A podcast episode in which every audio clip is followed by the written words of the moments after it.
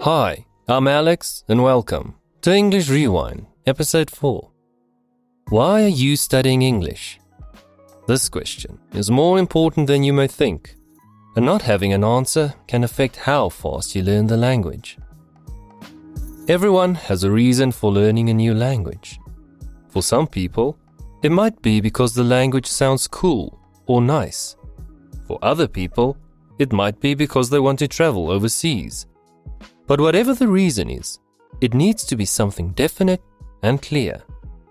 The stronger your reason is, the easier it will be to learn the language, especially when things get tough.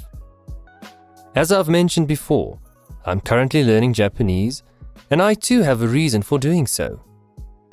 Although many people start learning Japanese because they want to watch anime or play video games, for me it's more than this. I'm not studying Japanese just for the fun of it. I'm interested in the people and the culture, and I want to try and live in the country for a while.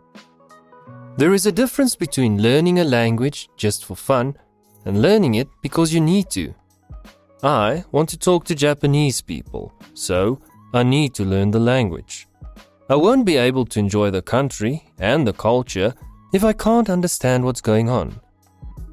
If I only wanted to learn Japanese because it sounded cool, I wouldn't have the motivation to become fluent. Motivation is the thing that keeps you going. Motivation is what makes you do your best. Motivation is what helps you to not give up. That's why you need to know what your motivation for learning English is and is it strong enough to get you to where you want to go? If you understand everything I've been saying up until now, your English comprehension is good. But being good and being great is not the same thing. Understanding basic English and being fluent in English is not the same. If you want to be fluent and sound native, you need something that motivates you to keep learning.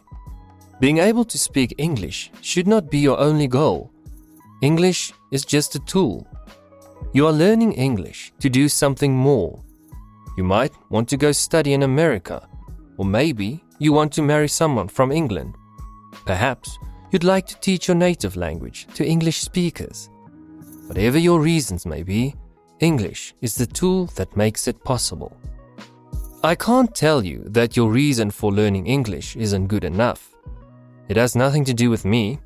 Each person has their own reason for learning a language whether it's something simple or something serious. Each person also has a certain level of fluency that they want to reach in English.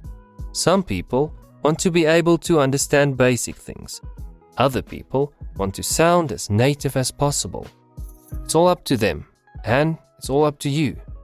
It's your choice, but just remember your reason for learning English should be as good as the level of English you want to reach.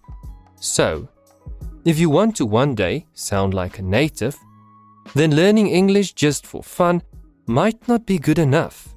You won't be serious about the language. There's no real need to become better. It's like people who study Chinese because it sounds cool. I'm sure very few of them become fluent. They might be able to say a few sentences, but they never go beyond that.